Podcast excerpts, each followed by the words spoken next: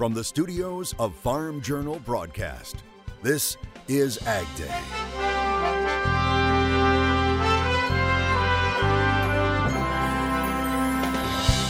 Improving the lives of people and animals through research. And we can make pigs that don't get PRRS. How one university is helping lead the way. The president calls on Congress for help as a potential rail strike looms. We need an agreement. We need a we need something that they can all support. And the livestock industry faces transportation challenges of its own. Anybody that's in this industry knows that this makes no sense for animal welfare. As the effort to move ag product across the country faces potential problems. Right now on Ag Day. Good morning, I'm Clinton Griffiths. We have lots to get to this morning, including a developing story that could have a big impact on livestock producers. The Department of Transportation handing down its ruling on federal driving time regulations for truckers. Ag Day's Michelle Rook joins us with details. Clinton farm groups have been working with the Federal Motor Carrier Safety Administration agency for months to allow additional time on the road for truckers transporting livestock, insects, and aquatic animals and make them exempt from hours of service rules. But the agency has denied the request, and it couldn't come at a worse time with a trucker shortage and pending rail strike. The agency rejected the exemption, saying it wouldn't meet an acceptable safety level for drivers. However, farm groups say it doesn't take into consideration the well being of the animals being transported and will put a burden on producers. We've been operating uh, with this uh, extended uh, relief for the last few years and being able to uh, have that flexibility to determine you know how we want to ship cattle and what the best time is not not only given the weather conditions and road conditions but also uh, you know taking all that in consideration the livelihood of our our livestock that we're in charge of. So not having this hours of service exemption kind of puts us in a bind. I am disappointed in that uh, news. Uh, i think that there's a pretty strong group that's going to try to to get uh, our waiver reinstated. I anybody that's in this industry knows that this makes no sense for animal welfare. Plus, they'll continue to petition the Federal Motor Carrier Safety Administration to reconsider or strike a compromise. We also have uh, you know, you know, allies and people on Capitol Hill who understand our industry, who understand the significance of this. Uh, so we may look at those options as well. The livestock industry will retain the 150 mile air radius exemption on the front and back of a shipment. However, the loss of the hours of service exemption puts producers at a real disadvantage.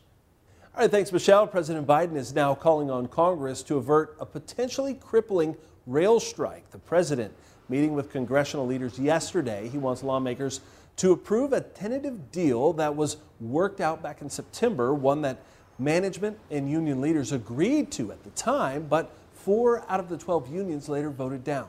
Now a strike deadline looms for December 9th. Ag Secretary Tom Vilsack weighing in, saying a rail shutdown would have significant and long lasting effects on some sectors of American food and agriculture and could be devastating for parts of the economy.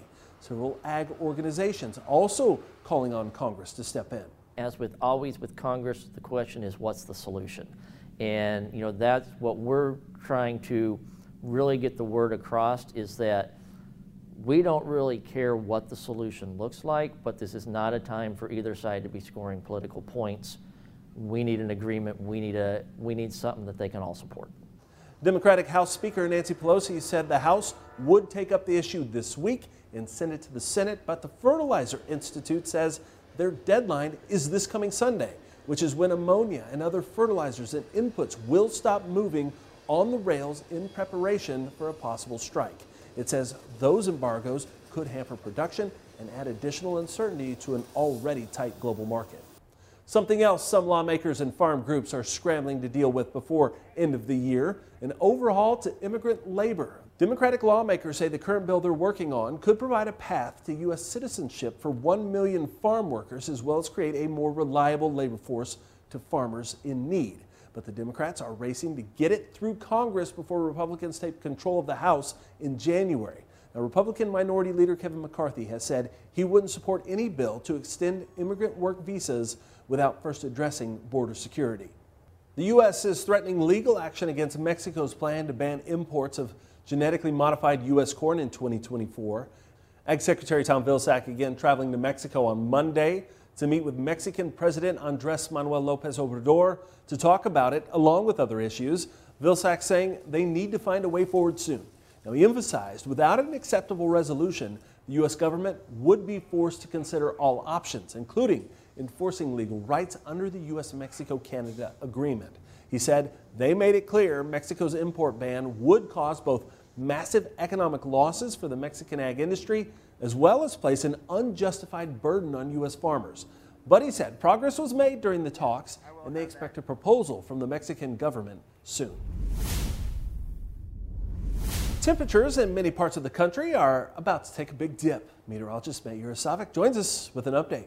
That's right, Clinton. We've got cooler air on the way and a little blast of winter for the upper Midwest and parts of the Great Lakes as we head through today. Now, temperatures are going to be in the 30s. If we take a look at this map, you'll see 20s up near Minneapolis, teens in parts of the Dakotas, but then 30s and 40s through the middle part of the country, even down into the mid-south behind that very strong front that moved its way on through. Still staying mild along the Gulf Coast, but take a look at the front. Still moving eastward through the East Coast, bringing showers and a couple of thunderstorms, especially along the Gulf Coast and the southeast coast as we head through the afternoon. That storm system is going to continue to move east, and behind it, we'll get some lake effect snow in portions of the Great Lakes, Michigan, up into the UP of Michigan, and even portions of southern uh, Canada as well. And then another system moving its way on into the west. It's going to bring some heavy snow, especially to parts of the Cascades over the next few days. But we could even be looking at that snow making it all the way down into the Sierras as we head through Friday and into the weekend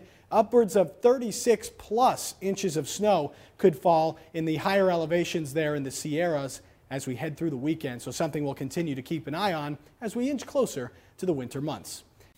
Yields in the Fields on Ag Day is brought to you by Micro Essentials from Mosaic, the science of more. Discover our proven products. Text yields to 31313. And talk about an amazing end to Harvest Shot. Tanner Mickey of Taylorville Illinois, sharing this one. He says he was seeing yields of up to 260 bushels to the acre for corn and between 65 and 75 for soybeans. I'll have more on your forecast coming up. A mixed and choppy day in grains. We have details next in analysis. And later, ag researchers tackle everything from disease to improving sustainability. We're off to the University of Missouri in the country.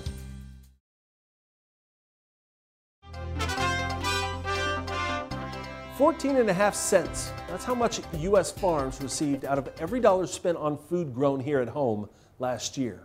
Now that's down a cent from 2020. USDA says that can be attributed to more people eating at restaurants again following the pandemic, and it represents the lowest recorded farm share value in nearly three decades.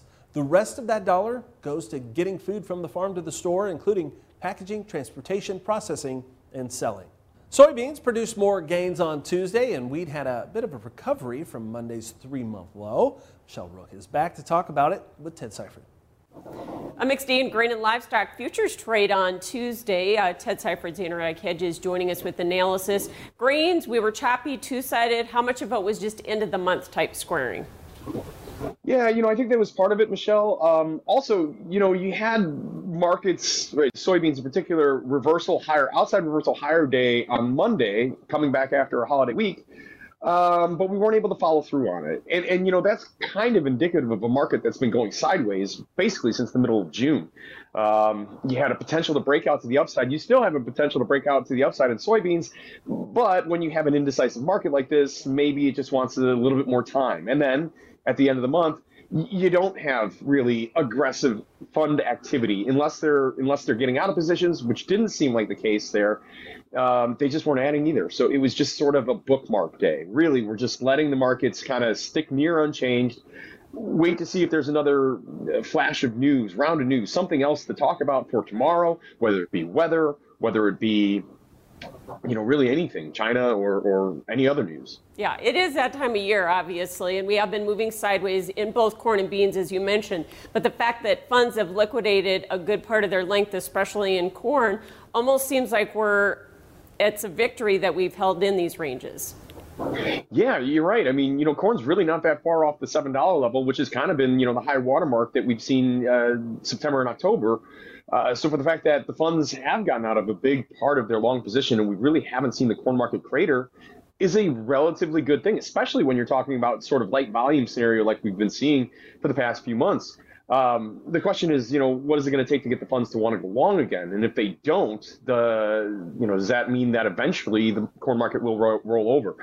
so you really don't have any good indication or any clear pathway for corn right now, which again is why you have this sort of sideways change. Something will happen. Something will get these markets to move one way or another. And I think it'll happen sooner rather than later because you don't usually see markets go sideways for, you know, six months, especially when they're at sort of an extreme. I mean, we're not at record highs, but we're at historically we're historically on the higher end. You don't usually stay there for long periods of time. So the question is, what's the next thing going to be? Uh, I think the market's going to key into South American weather, and that's ultimately going to determine the path of whether we go higher or lower. But we can't say enough. We don't know enough about South American weather just yet to say anything. So here we are. All right, we'll see what happens. Thanks for joining us. Ted Seifert with Zaner Ag Hedge. More Ag Day coming up. For professional marketing advice specifically tailored to your needs, call Zaner Ag Hedge at 312 277 0113. The NRCS Conservation Stewardship Program cost shares more than 150 practices on farms and ranches. Visit your local service center or farmers.gov today.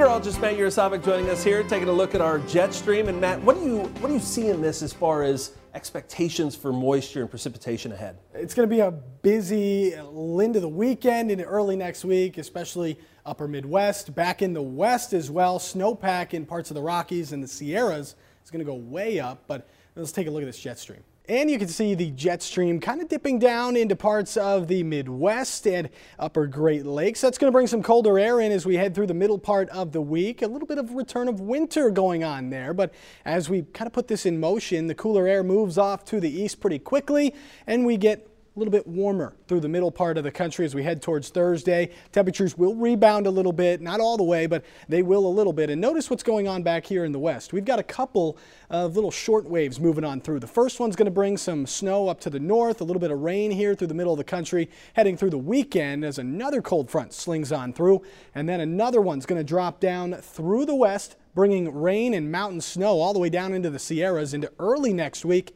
And that's why that snowpack in the Sierras is going to go up a whole lot as we head into the early part of next week. And then it stays active across the north as we head through next weekend. So right now we've got temperatures in the 30s to the north. It stays a little bit more mild to the south, but notice that cold front continues moving eastward. Cooler air continues to follow it on through, and temperatures as we head through tomorrow afternoon turning a little bit more mild through the middle of the country as those temperatures will start to rebound. High pressure will be back in control there in the middle of the country. That'll bring some more sunshine in. As we head through Wednesday afternoon, that cold front finally off of the coast. Still some lake enhanced snow showers there. And then we've got our next system beginning to really throw moisture into the west coast. That's going to bring that rain and mountain snow through Thursday and into Friday, and then heading into the weekend and early next week as well. The main thing with this system out west is going to be the snowfall here. Not much going on in the east, but rain and mountain snow back into the Cascades and the northern Rockies, and then all the way down the Sierras as we head through the early part of next week. And that's where we could be talking about upwards of two to three feet plus of snow for early next week. And that's something we'll continue to keep an eye on as we head deeper into the winter months. That's a look around the country. Now let's take a look at the weather where you live. York, Pennsylvania, breezy with showers, a high near 56 degrees. Heading to Rock Springs, Texas, mostly sunny and mild, a high near 55. And Baker City, Oregon, snow likely, a couple inches possible, a high near 38 degrees.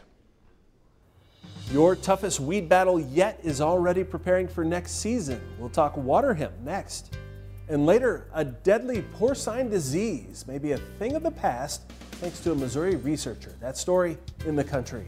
And here's something you can do quick and easy today. Sign up now to enter the Case IH Holiday Giveaway. Each winner will get a Case IH prize pack. One lucky winner will be drawn each day from Monday, December 19th through Friday, December 23rd.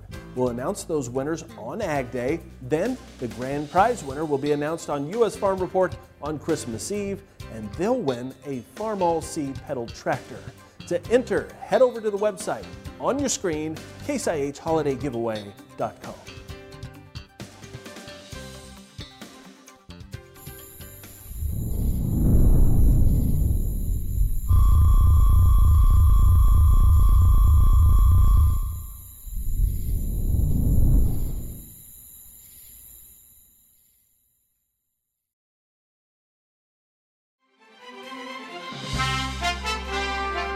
Weed Warriors on Ag Day is brought to you by Fierce, a pre-emergence herbicide with three formulations. Learn more at valent.com slash fierce. Always read and follow label instructions. Weed Warriors get to battle a lot of different weeds in a season, but what was the most expensive in 2022?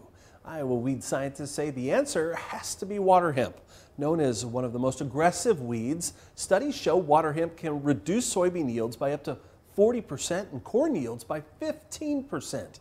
Now, the plant produces between 250,000 and a million seeds each, which can remain viable in the soil for several years. Herbicide resistant water hemp has been found in 19 states and has shown resistance in up to six or seven different herbicide groups. It has evolved resistance to so many herbicides that, you know, the days of using, you know, a two herbicide tank mix to control weeds are, are long gone. So we're applying two or three herbicides pre-emergence and two or three uh, herbicides post-emergence. And so, and the last I looked, they're not giving those herbicides away. So uh, I think most growers are still doing a great job of protecting yields in most of their fields, but it's just costing a lot more money to do it. The water hemp can grow an inch or more in a day during the season. So what can help in the fight against water hemp? Weed scientists say narrow row spacing in soybeans, deep tillage that buries some of that seed well below ground, or fall seeded cover crops, which help reduce early season emergence in the spring.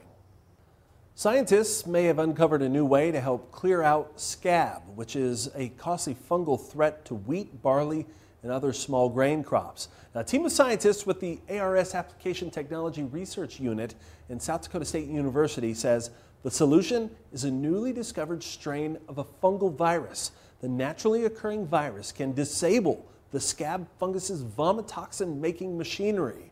Scientists caution, though, their research is still in its early stages, but they say with further study, the strain could prove useful as a biological control agent and could be sprayed on certain wheat varieties and other small grain crops. Biosecurity is vital to the safety and well-being of the nation's hog herd. Up next, see how researchers in Missouri are working to end one threat and answer a host of tough production questions in the future in the country.